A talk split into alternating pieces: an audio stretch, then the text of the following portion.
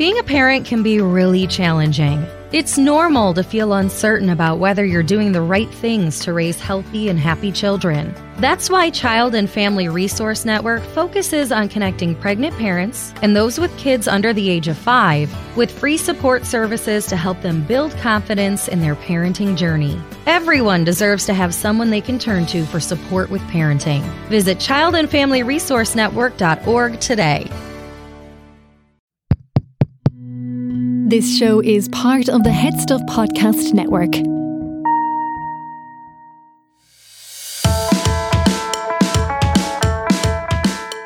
Hello, you're listening to Agony Rants. I'm Niamh Kavanagh. And I'm Gearóid Farrelly.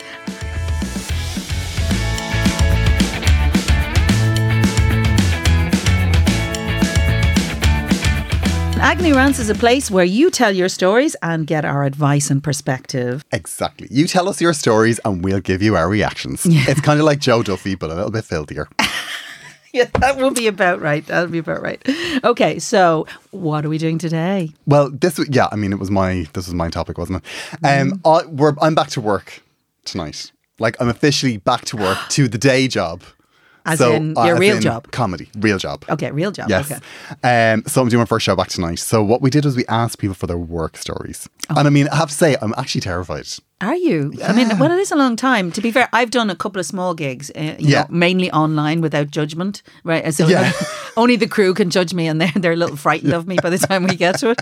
So uh, you know, Just a man with a little camera. yeah, yeah, who has no clue who this girl is, you know, because they're young people who are interested in the cameras, and they Yeah. don't know who this how one is that they're bringing in. But anyway, they know me by the end of it, though, and. Because they're turning all their sound levels down. oh my God, she's loud. Um, yes, so there's that. And uh, I actually have a gig next week too. So we are both in a similar situation. It is my first time to play live to 450 people. Now they're all sitting outside the tables. God help us if it rains. but they better It'll be stay. short. It'll be short. No, no, no, it's not going to be short. I have two years of performing to get out at them. that is not going to be short. It's gonna, it's gonna, yeah, it's gonna be intense, Niamh. Intense. I'm very excited for that tell crowd. me, tell me about your gig. I mean, I'm so excited for you. Have you? Yeah, well, I'm, I'm doing a gig in Naul uh, tonight, Seamus Ennis Centre. It's a lovely little venue in North Dublin, and uh, I'm on with uh, Ardal O'Hanlon and Barry Murphy and Julie Jay. So there's four of us, but we're all kind of like, oh, Oh my God, Ardlo what's Hanlon. it going to be like? Yeah. Ardal O'Hanlon. You know, I worked with him in Aer Lingus years ago. you didn't know that, did you? I'd heard this story, name. yes, I know. I carry it. I carry it. You I- carry it with you. It's the only thing you're bitter about. No, don't get me wrong. I love Ardal O'Hanlon. He was the funniest boy actually in the place, even though he was asleep most of the time. that was actually what was most wrong. He was asleep a lot of the time. Um, In Aer Lingus. In Aer Lingus. We He wasn't worked- a pilot or anything, was he? No, we worked in check-in together. Uh, he probably doesn't remember, but I remember it because I have a photograph of the two of us. I'm in a very predictable um, French maid's outfit, and he's dressed as a red box. I will say that this is a fancy dress thing. It wasn't just. Oh, right. It was, you know, I'm pretty sure if I was dressing as a French maid, I would like to think someone would remember that. but uh, no, I think it was just a fancy dress party. We worked together for a summer when we were, I was 18, he was in uni. So listen, he was the sweetest guy. I just remember that. But he, you know, years later, I saw him on the Late Late. You know, you know what I'm going to talk about here. Yeah, I saw him on the Late. He told this story. And I'm shouting at the screen because that story actually happened to me, and I told him that story. So um, I'm just going to leave that there. You know, Ardal. You know, Look, I, I comedians, we co opt other people's stories. I mean, I've told stories about how I won the Eurovision in 1993. I just, I I'm not ju- going to lie. I just like a writing credit, you know, even Yeah. in his head, even in his head. Yeah, additional material, Niamh Cavan. Yeah.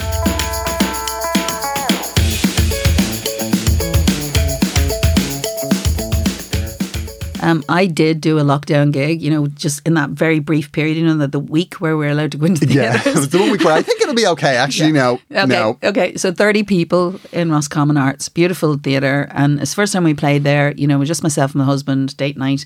First of all, the, the thing that shocked me was, you know, you know, I gig, I'm like James Brown at gig. So it's like two hours, three hours. Yeah. I don't want you to go once I have you in. I want to keep you. you know, and uh, we were only allowed to gig for an hour and fifteen minutes, and they were wearing their masks through it. And, you know, I'm used to people being quite interactive and singing with me. It was very Like nobody's ever come away from an Niamh Kavanagh show and thought that was a bit short. Yeah. well, I hope they weren't thinking it's too long, right? but but you know, don't tell the listeners that. I, I'd be very upset.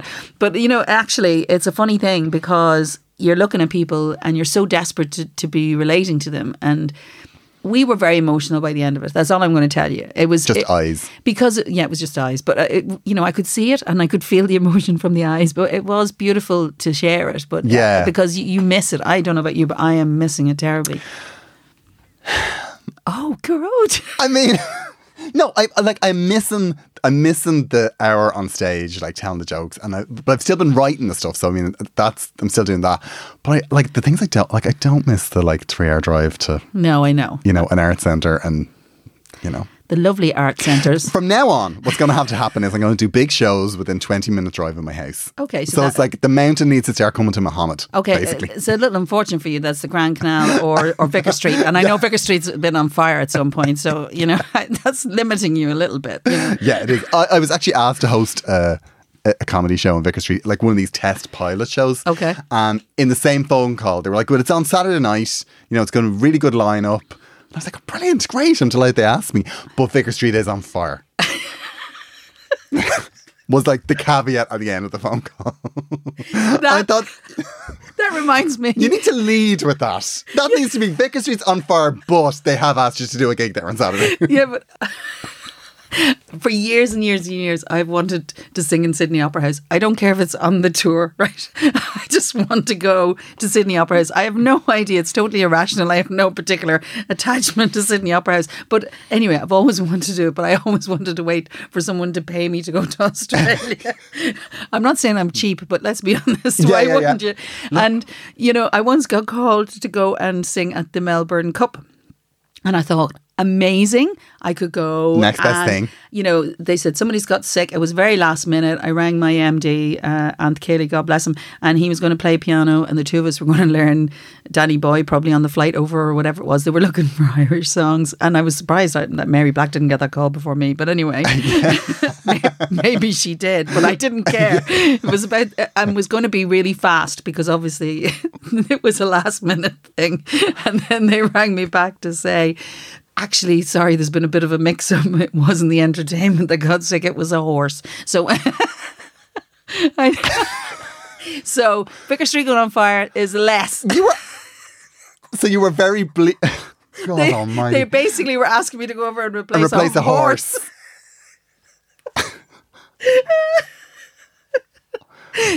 I know, I know. But you see, I- and I wasn't proud. I was thinking maybe, Like it's still very you know, Ant is Well, look, than me. He could do the black end. accommodation covered. I miss the good bits, but the bad bits I don't miss. So we'll see. Let's just Yeah. see. Yeah, but I- could be like Cher. It's like this is my my first annual farewell tour. So uh, actually, I, you know, I've done a set, a set of concerts with my husband called Date Night. I think maybe what I'll start doing now is my retirement. one. I'm going to have to think about something. You know, you know. Yeah, it's big. Like do it as a big story. oh yeah, I'm going to Yeah, it's like this is the end. I'm retiring, and then just don't. Nobody's gonna, who's, who's to have a go at you? Nobody. it's like National Treasure decides to retire and then changes their mind. Sinead O'Connor keeps changing her mind. Mm. Oh, yeah, she's, she's- on Twitter the whole time. She's like, "I'm retiring." No, I'm not. I'm retiring. I'm like, "Well done, Sinead. That's how you do it." Yeah, you know, I'm not sure. I'm not sure uh, how retirement would work for me. I don't think anybody would ever believe it because I don't know about you. Although I haven't been doing my real job, I did actually get a job. And it's A job job. A job job. And it's really freaking everybody out because it's like a proper job. And um, it happened after himself stood on the steps. You know, Leo did it first and said, That's it. You're not having any work. No work. No work for the arts. That's Actually, it. What We're he said was, you all up. Niamh Kavanagh, you're not working one minute in this Yeah. next year. Niamh, we've had enough. You've had a good run. You've been threatening to retire. enough is enough No, now. no, Thank you very no. much. But you know, in fairness, they were closing down for a very valid reason, and there was no work. There was no work for any of us, yeah. Yeah, And- exactly. And, and it was also, also they were really clear. It was like it's a year. Yeah, it's a year. Like there was nobody that was saying this is six weeks. No, I know, but you know, actually, I, I, you'd be surprised. Actually, I think some people thought they were just delaying until autumn, and they were treating it like a holiday. But it, you know, it's an interesting thing because I then sat down and did my CV because my young son came in and said. Um, Tesco are looking for people, and uh, I said, "I'm not sure I can. Surely I can do that." And I sat down and wrote my CV up. Now, Road, I haven't worked in a real job since I was 25, obviously. And um, I wrote down all the marvelous achievements I have over 27 years of, or 28 years of uh, self employment, and it qualified me for sweet fuck all. I, my CV looks astonishing, right? Astonishing. it has Celebrity MasterChef on there. It has two Eurovisions, National Treasure, all of those things. And seriously, seriously, Qualifies you for nothing. nothing. And, Yeah. You know, and it's an awful shame because actually, uh, you know, luckily I had seven years of work. And I don't know if you've had to go back to your youth and remember when you actually worked in, say, Dunnes or, you know, Yeah, yeah, yeah. You know, and the period of time and the reason you left. Yeah. Because apparently you're supposed to fill that in. But, Oh God. you know. I forgot about that. Yes, so it's all that. So I put the CV in, and fair play. They must have been either a desperate or b just completely curious how this ex Eurovision winner was coming along, and they gave me an interview, and I literally had the job the next day, myself and my son. But you had like, I think this is interesting because you had very valid reasons Oh, this. yeah, always. Oh, this, listen, I sat there and said, A, I have a year in front of me with no work, Yeah. right? Essentially. And, you know, the pragmatic person in me says, there's no way my work is coming back. You know, the last Yeah. thing that's coming back is our work. You Yeah, know, hundred percent. you know, And in- also, the other thing that I think people always forget is that there's a year of shows that haven't been on. Mm-hmm. So they're like they are now the year of shows that are coming up. So it's like when it starts, it will be starting from Yeah. A year ago. The other side of it is also, you know, even though I would have been part of those that year of shows, the thing is there are much bigger stars than me who wouldn't be necessarily doing the shows in my space. Will suddenly now be moving into my space because they can't travel as far. Yeah. And so that you know, there's that element of, you know, where are we going to get to work? And more importantly, the event spaces themselves also have to figure in, you know, when they can take the chance to actually guarantee that they're going to have people in. Yeah. You know, and I totally understand that. It's Yeah. not an easy thing, and not an easy thing to kind of get together. Anyway, aside from that, the other reasons I took the work was, um, you know, I can't do nothing. I just can't do nothing, and it's easy to say you could have done all sorts of, mm, uh, you know, creative things, and I did do some of that online and all that, but it got very difficult. And also, you've got to recognise that I was going through a grieving period, basically for losing such a huge part of my life. That is the truth. It's yeah, like a- hundred percent. So Everybody with like everybody that works in the arts gets a thing from it. Yeah. It's like it's a love, and then when that's gone, oh, it's j- it's the weirdest thing. It's the weirdest thing to n- not know when you're actually going to be on stage again. Yeah. and it's and it's all well and good. I think for when they say about Zoom shows and stuff like that, but like it's different. Like you're used to being in front of a band, in front of five hundred people. Yeah. I think personally, I felt the lack of purpose. But more importantly, I'm sure uh, you know most people know that my husband had a stroke three or Yeah. four years ago, and one of the things about stroke is it's stre- very stress related. Even no matter what's happening, it could be from many things, but stress is not good for you. and for him to feel like I'm not earning for a year, we would have survived it. He would be supportive of it. But the point is, what is the point in putting that kind of stress on someone else? Financially, 100%. financially, physically, anything. When you are physically able to go and get a job, and I got a job, and I work away at it, just doing my thing. And you know what? Actually, it gave me great purpose. The people in there are hilarious. I have about five million stories from it. I loved Yeah. it. I absolutely loved it. And people would come in and say, why aren't you the singer? Why are you working here? And you go, because there's not a lot of singing going on, so I might as well be here. It's like Yeah. five minutes from my job, my house. And, you know, I think I feel grateful for it because I, Yeah. I know lots of musicians who are not working and they are lost. the most important thing there is that it's like there's nobody in, that working in the arts that can afford to suddenly have a year's work just taken away from them. Like Well, you that, know- like in this country, the the, the it's it's Very few. very few. Usually, if you're going to take time off, you plan for it. So you Yeah. think about, I'm not going to have money for that period of time. How am I going to support that? Because let's be honest, at the end of the day, we have to feed the family. I don't care who you are. Yeah, yeah, yeah, yeah. And if we all have responsibilities. Eh, Hundred percent. If you feel you're, if you're feeding the family, you might only be feeding yourself.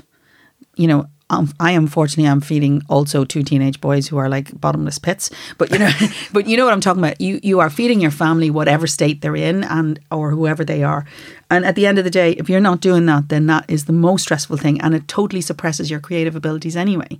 hundred percent. Like I- if, and also if you were doing something where you're like you're trying to make something work so you can earn money at it, that's really stressful. Like if you're just focusing on the money, Yeah, yeah. and that'll never work. But like I think you you're someone who's had you had the success before you were earning a living from it. Really, I mean, you were doing well at it. Yeah. but then you were catapulted into it. Yeah, no, it's true for actually because I worked obviously as a gigger before and a, and a voice for hire for a long time. Obviously, you know, and it, it- when I look at it, you know, I I didn't step off the precipice until I got to that point Yeah. where I physically couldn't do both. I mean, when I look back on paper, I physically couldn't do both for a long time Yeah. before I t- before I really took You were that big doing bo- step. yeah, yeah. I was, you know, I was gigging, Yeah. you know, six, seven nights a week and get working during the day, and I slept on Tuesdays. That that's no, uh, you know, mystery. That was just it. And and also with Ireland, because Ireland's so small, Oh. you have to be slightly further along in that stuff Mm. before you can quit it. Like I, I was touring three nights a week when I was still working in IT. Yeah. And, and I, I was doing that thing of on Thursday saying I have to get out at five o'clock because I have to go to Galway to do a show Mm. and then drive back and be in work on early on early Friday morning. Like go try to get in at eight so I can leave at four to go and do the Friday show because the Friday traffic is worse. And You nearly said a bad word there.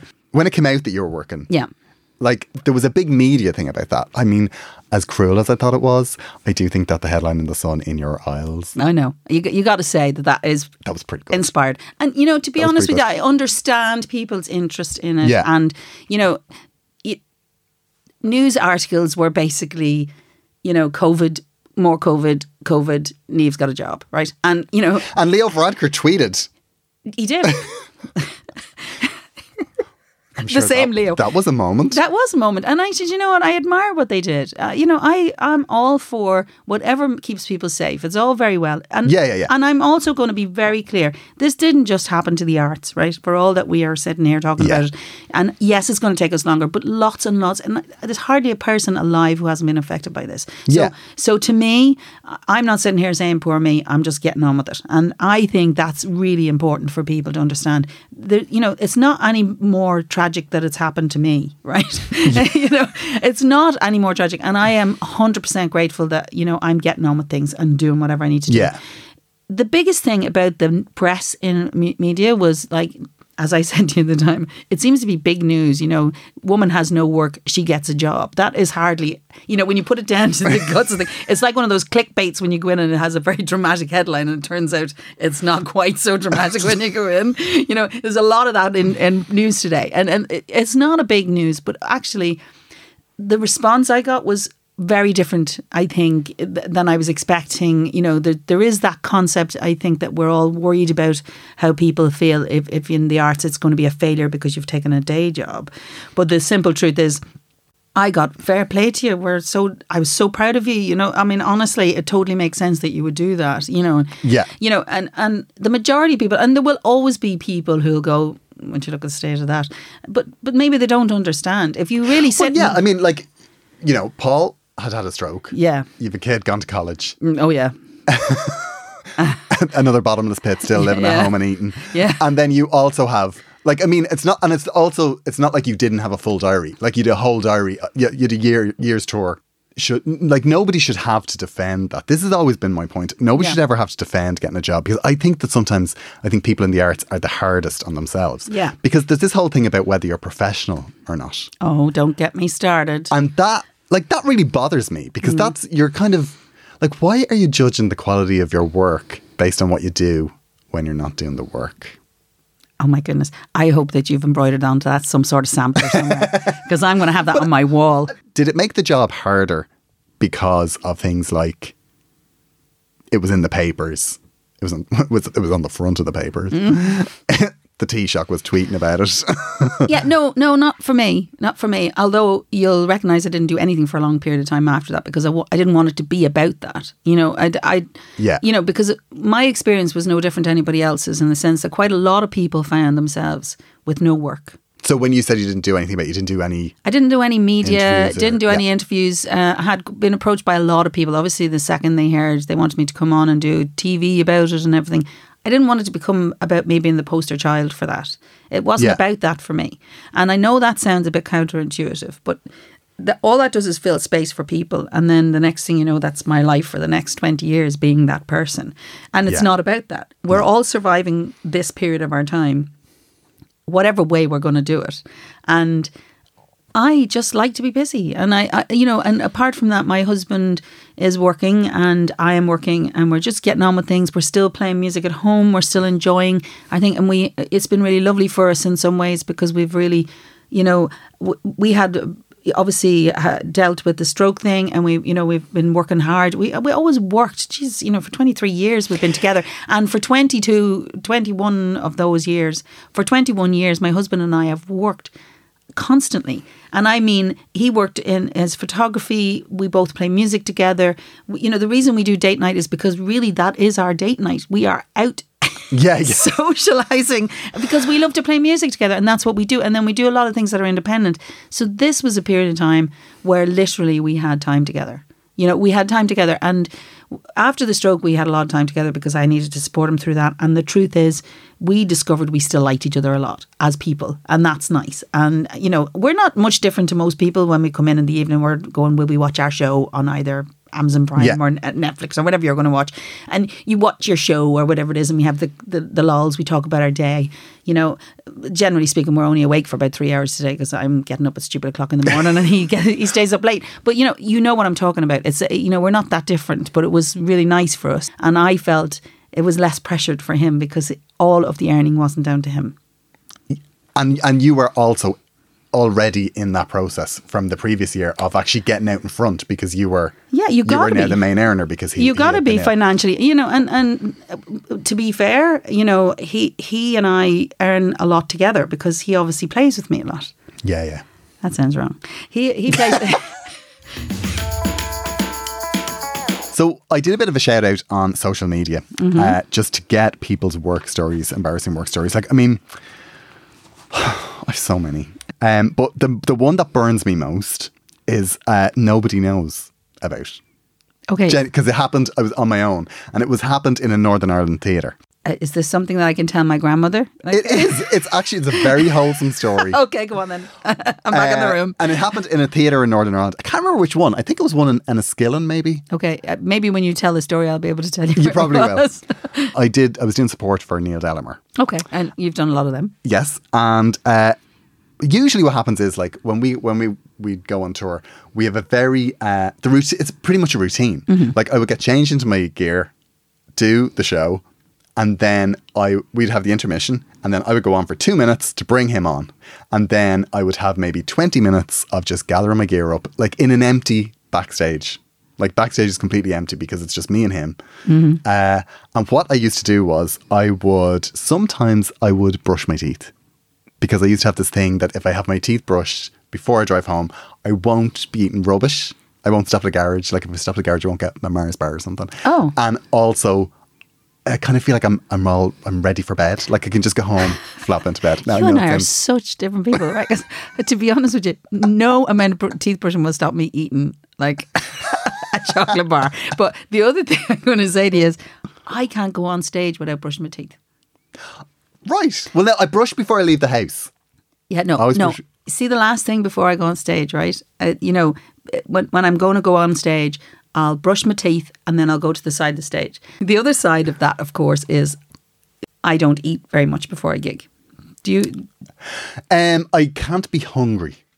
I no, no. Nobody can be so hungry. what I what I I usually do is um if I, I can't I don't eat the dinner like, like I wouldn't have a dinner No. but I would have a Berocca a what? a That's Berocca not at 10. food. no but it kind of just it kind of like pushes all the vitamin buttons so you kind of don't feel hungry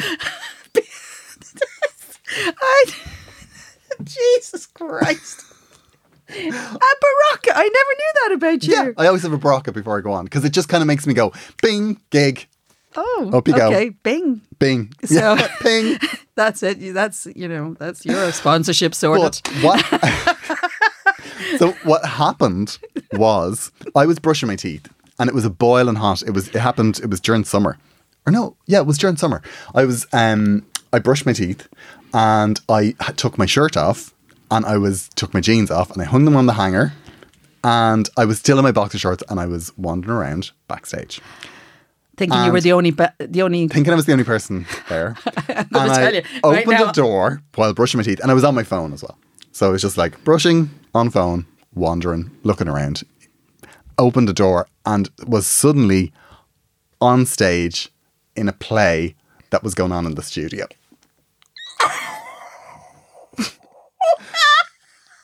I didn't even know You mean the smaller studio? there the was back? like like I didn't even know there was a studio there. oh my god!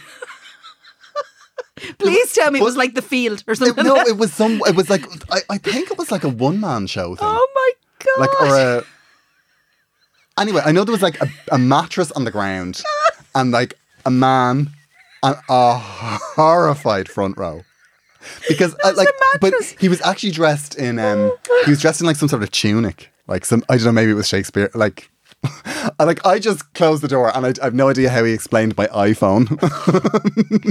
That's hilarious. Now, listen, I've had plenty of really embarrassing things happen to me on stage. I think anything that can happen to you on stage has happened to me, right? Yeah. Um, but you know, I've fallen off it. I've you know, I've, I've been so involved in my uh, performance that I've actually walked off the front of a stage. like I actually managed to do that, and and then uh, in the band that I was in at the time, they spent a lot of time putting monitors right up the front so that I would at least fall over the monitor. I actually did it. Another time, I jumped up onto the onto the drum riser. this is my very enthusiastic early stage of performance. I jumped up on the drum riser to sing. I think it was "Pump Up the Jam" at the time, and I'm standing on the top of this rostrum, and I put my foot down, not knowing they'd put the flight cases all along the side, and I literally, you know, where somebody actually just goes to the side and just falls off the. I didn't miss an absolute word. of course he didn't. Not on pump up the jam. pump up the jam. But the other thing I think is the time uh, where I was standing on stage and a gentleman decided to throw his prosthetic leg on the stage, you know, uh, uh, in front of me like an offering. So lots of embarrassing things, but I'm forever doing funny things. But I have never walked out in my underwear. What? Yeah, onto, into somebody else's production. well done, you. Uh, the first person we got in touch with was Paul, and he said, "So embarrassing work stories. After a pretty heavy night out, uh, I was in work at seven a.m. the next morning, worked my shift, and in the office just before I got to go home, one of the managers asked me a question, and I closed my eyes to think of the answer, and I fell asleep. You know, I've never fallen asleep, but I have been in the presence of other people who fell asleep, usually from too much drink the night before, where they would just be literally asleep. I saw someone fall asleep during a phone call, uh, but my favorite falling asleep story actually is um, a fr- very good friend of mine and I were sitting in a hotel and we were just going to bed at night and you know in the twin beds we were chatting away and all that you know the way women do they're always in separate beds chatting. And so she says to me, So, how did you get involved in the Eurovision? So I started to tell her the story. And it was very quiet over the other side after the first couple of lines. And I realized she'd actually fallen asleep. Immediately, I started that story. And to this day, I give her nothing but abuse over the fact that she fell asleep. She was so bored by my life. Next is Richard. Uh, I went into a small storeroom.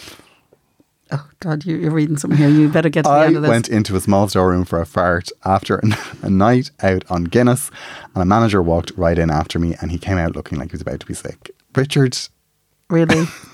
I'm glad that we were here for you. I'm glad that That's a small bit of oversharing. oversharing. I'm Over- glad you were. I'm glad we were here. and We were. You were able to get that off your chest. Uh, have you ever, you know, have you ever been in a shop and you, you walk into an area and realize somebody has obviously left one, and and then you're Then you're afraid that paranoid the, that you think it's you. that the next person's going to think that's you.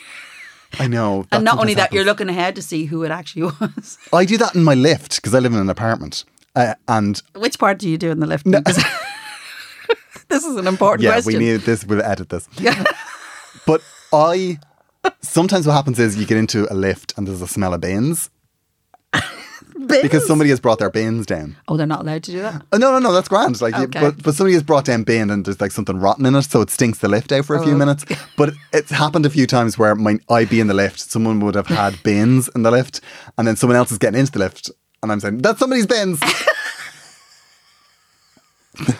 You feel you have to justify. hundred percent. Yeah, I don't look at you and think that you could be a. Bin. I'm on the top floor. I'm wearing aftershave. I. I. Definitely don't look at you and think bins. Right? Okay, I'm just going to tell you that now. yeah, So that, bins, bins. that should reassure you a little bit. Okay, so next I have Um, jo- Joanne, and she blagged herself uh, into a new job as assistant manager of game on Grafton Street, and a customer asked her- her for a SCART lead, uh, but she told her with much conviction that they didn't sell them, and it turned out there was a whole section of them. And to be fair, you know, SCART leads and game consoles, even I know that that is a thing. Well done, assistant manager of game. Okay, that's it. Uh, clearly, clearly, blagged is the, the Blagged is the operative operative word there. Well done, Joanne. Actually, I admire that, Joanne. That's great. Yeah, I know. I, I, people that can blag, I'm very impressed. If you, Do I, you know what? Sometimes there's a friend. You know, every so often there's a friend that you're like, there's a chancer. Yeah. And then all of a sudden they have a massive job. And you're like, I don't know, but the stress. how did that happen? Yeah, but the stress, you know, of being in that job, you have to really care so little about life. Because, you know, if you're in a really big job, there's a lot of responsibility usually. I mean, it's, it's like somebody said to me, What happens when you forget the words of a song? And the thing is, I reckon if you sing it with enough conviction, I think people think that perhaps that is the words of the song. Yeah, I think you just have to have enough conviction when you Just- do it. it's all about the some- sell. Sometimes you come right up to the precipice of the next line and it's just not there. Just not there. And you just go, "Hurdy bird, skirt a bird." Embarrassing work story. Back on the 18th of March, I was on a work Teams call and my phone rang and it was a GP's nurse to discuss my smear test. Oh, I didn't God. end the Teams call and I thought I had ended it.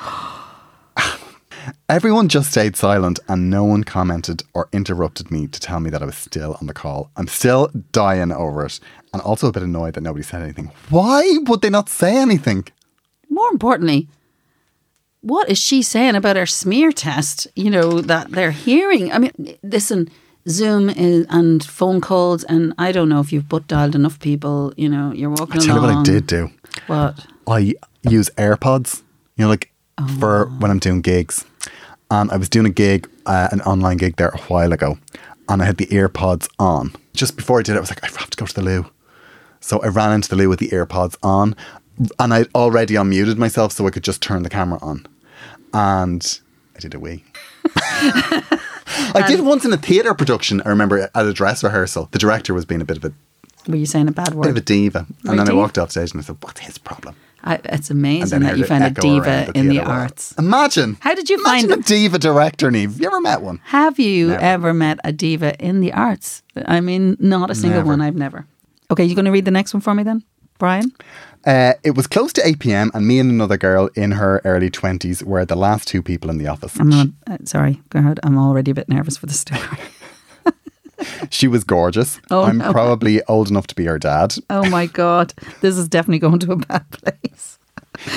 She asked if I'm staying much longer, and I half said, No, I'm heading off in a few minutes, and half said, No, I'm just about to jack it in. But what I actually said was, I'm just about to jack off.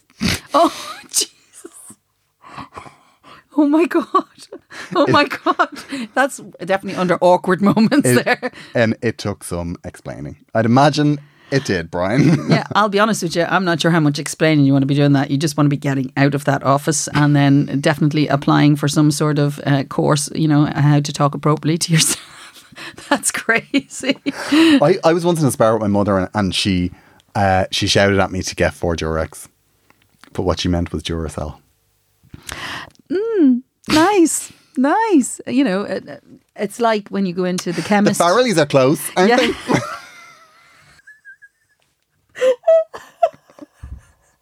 oh my gosh.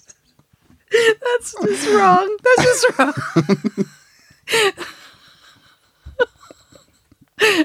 Actually, I have teenage boys. I've never bought them any.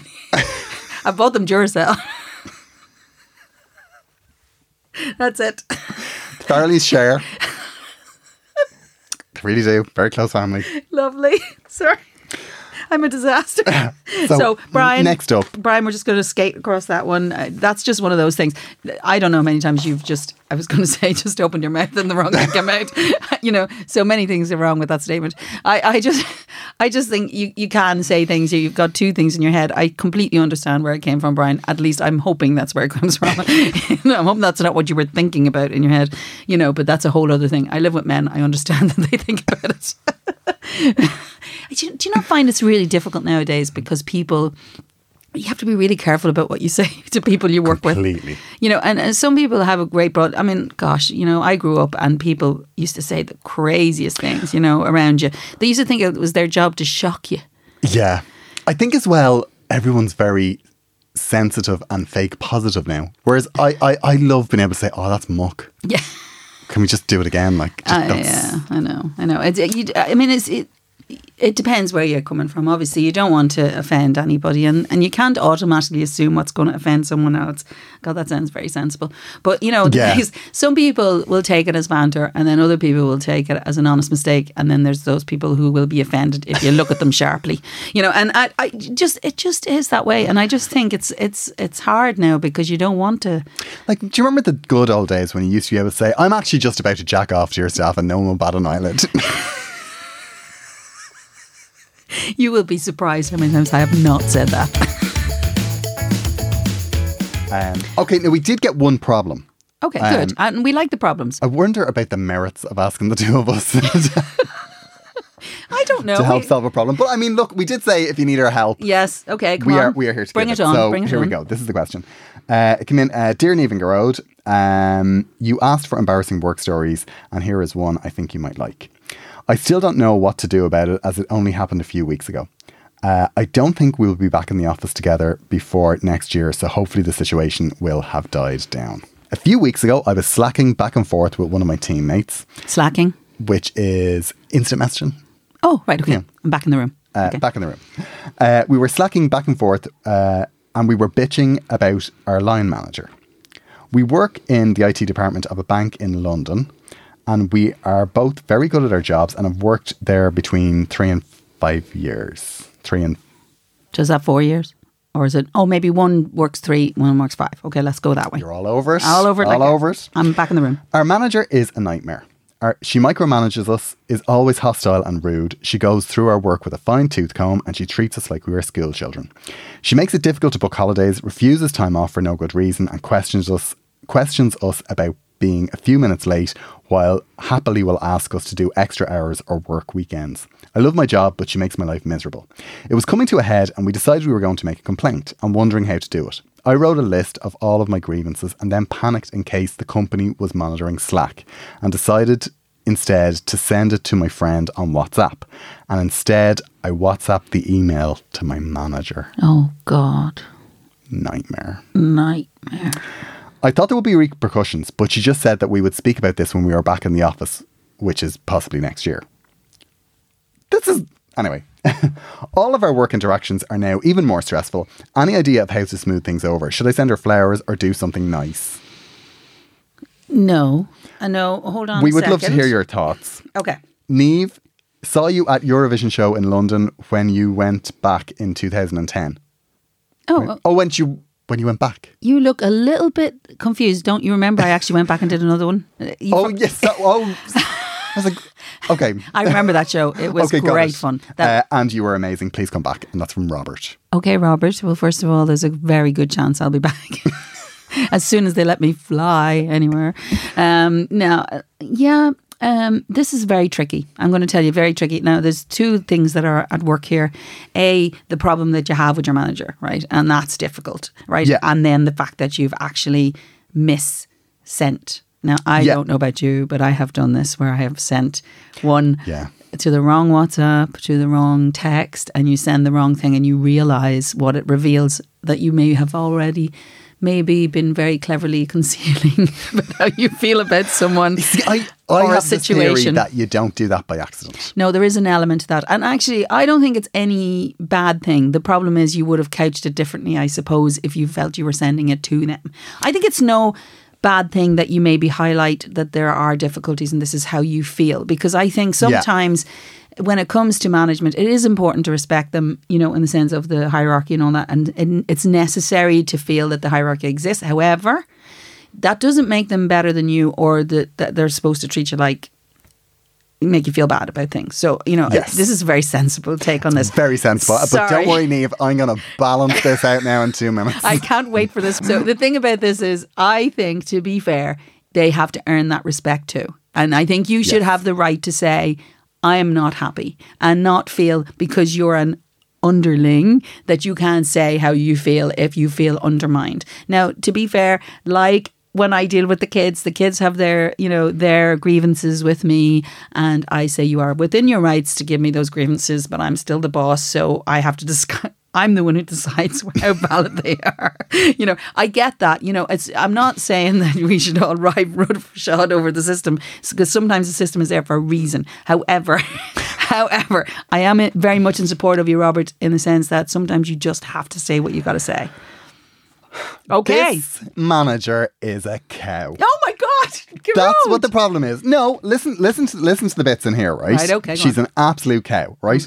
Okay. you were bitching about her, and you shouldn't have been. Fair enough. And I understand you may have been colourful about her in what you were, what you didn't want to say on the company monitored Slack. So look, so that's not ideal because she now knows your true feeling. Okay. But I'm sorry, she micromanages us. Also known as bullying. Okay. Uh-huh. She's hostile and rude.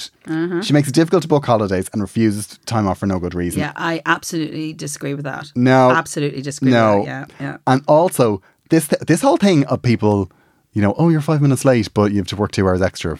Like, Yeah, there should be leeway. give and take there. Definitely leeway. Yeah. also, I mean, I do like the little power move that she's done. That we will talk about this when we're back in the office. So she's holding it over your head for well, I a think. very long time. Yeah, well, I think, Robert, I'll be honest with you, Robert, if I were you, I wouldn't be sending any flowers, that's a for sure. And No I way. also would not feel responsible. I would not feel responsible for the fact that you are airing how you feel, right? No. 100% would not feel that. I think for me, sometimes I apply the thing that I was taught when I was young, which is basically if you're in, ar- in an argument, you're already in the wrong, right? And that's the truth because you're already fighting, right? So You bat the ball, you're playing the game. that's right. so anyway, it what I would apply here is if she wants to wait till next year, then you don't think another thing about it. 100%. And do you know what else you do? I'll tell you what you do. You go Apply to your offices while there is nobody in there and you take a mackerel and you put it in her desk drawer and you leave it there. So first day back in the office, it's she's not thinking about a conversation she has to have with you because she'll have other things to deal with. No patience for this. I totally agree. Actually, more than anything else, you should act as if it hasn't happened now. Because if she's not willing to actually address it, then you should not be even carrying it. Put it in the box, put it away. 100%. And also, don't do that thing of just being slightly more compliant now because there's this kind of little beef between you. Yeah. Like, don't do this thing of like, oh, well, I better just accept that holidays haven't been approved. And I better. No, no, no. No, no, no, no, no. no, no, no. Be more, be more Gearóid, and less mackerel application, but definitely be more 100%. Gearóid. Cheese also works if you're a vegan. or, well, maybe not a vegan because they can't eat cheese, can they? No, unless it's vegan, we can get vegan Vegan cheese. Vegan cheese. I don't think that goes off though. It's full of chemicals. Why do I always think vegans are, healthier and they're eating nothing but chemicals? What's that Hundred about? percent. So stand up for yourself, Robert. You've already done it. I hope to God she's not listening to this show because then you probably are in trouble. but also, do you know what, Rob? Uh, put write everything down. A shit list. Keep yourself a diary. If you're going to hang her, have the rope. Come in with evidence. I know, but uh, you know, and the other thing is, you've got to file it under. She has no power over you. She has no power. She has no power. You give it to her, so take it back. I mean, that's not strictly true. she has all the power, Robert. Only in your job, but we're not over you. as a person. We're empowering you. and if you need a national treasure, Next time Niamh's in London, I'll bring a road she'll come down. She'll sort it. out. and his mackerel. Okay. Yeah.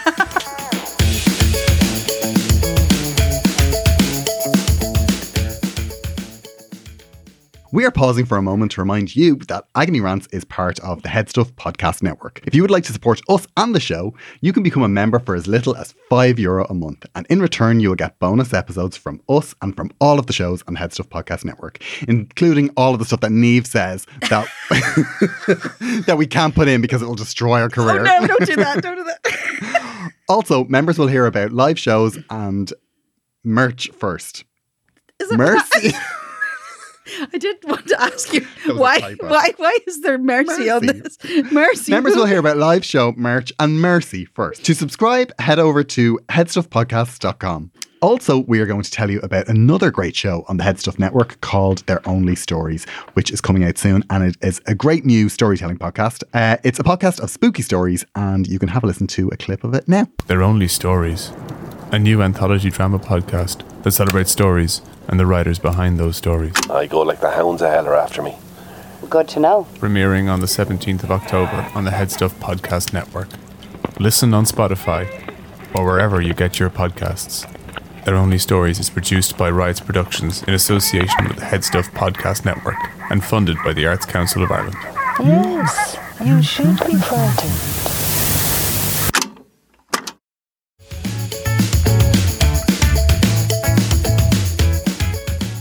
What have we learned from our embarrassing work stories? What think? have we learned? Oh my God, we've learned that um, let yourself off the hook. We've all done embarrassing things. I know. I mean, we've look. Also, like the people you work with, really. you know, you're gonna move, you're gonna change jobs, and you're never gonna see half of them again. yeah, it happens. Everyone embarrasses themselves. Enjoy your gig tonight. Oh, thank you. I hope you don't have an embarrassing story next week for that. okay. We should say, I'm sure it'll be amazing. Thank you for listening. Um, Uh, and if you want to get in touch, you can email us at agonyrants at gmail.com. I feel so You can- special. I know. You can send in your stories, your problems, your questions, Yeah, no- anything we can help with. And- we are your whack pack, your crew. We're the people that will be your support network. No offense, but I, some words in there I didn't understand. I know, very American. But I'm going to also say, you know, I'd like to put in an addendum. I do not want any pictures that you don't feel you could show your parents. That's all I'm going to say. Okay, You- leave it there. You can send fan mail. You can Fan send, mail, Send fan mail. fan mail, but not to fan. to me, actually, as well. There's a lot of Niamh is brilliant in this. so if we could rebalance that seesaw, that'd be lovely. Well, next week. Thanks for listening. Bye. right. Well, listen. Look after yourselves. We'll see you on.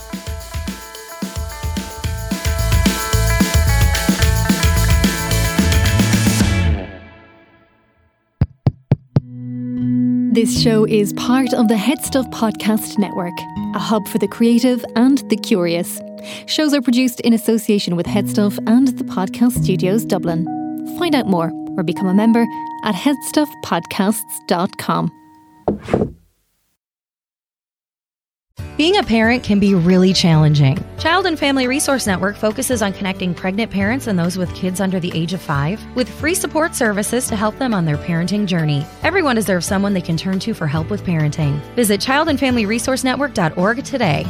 At Baker's, no matter where you order free pickup, you get the same great deals as you'd get in store. So you can save when you order during band practice or at the dog park or wherever. Start your cart with the Baker's app and save from wherever today. Baker's, fresh for everyone. $35 order minimum restrictions may apply, subject to availability.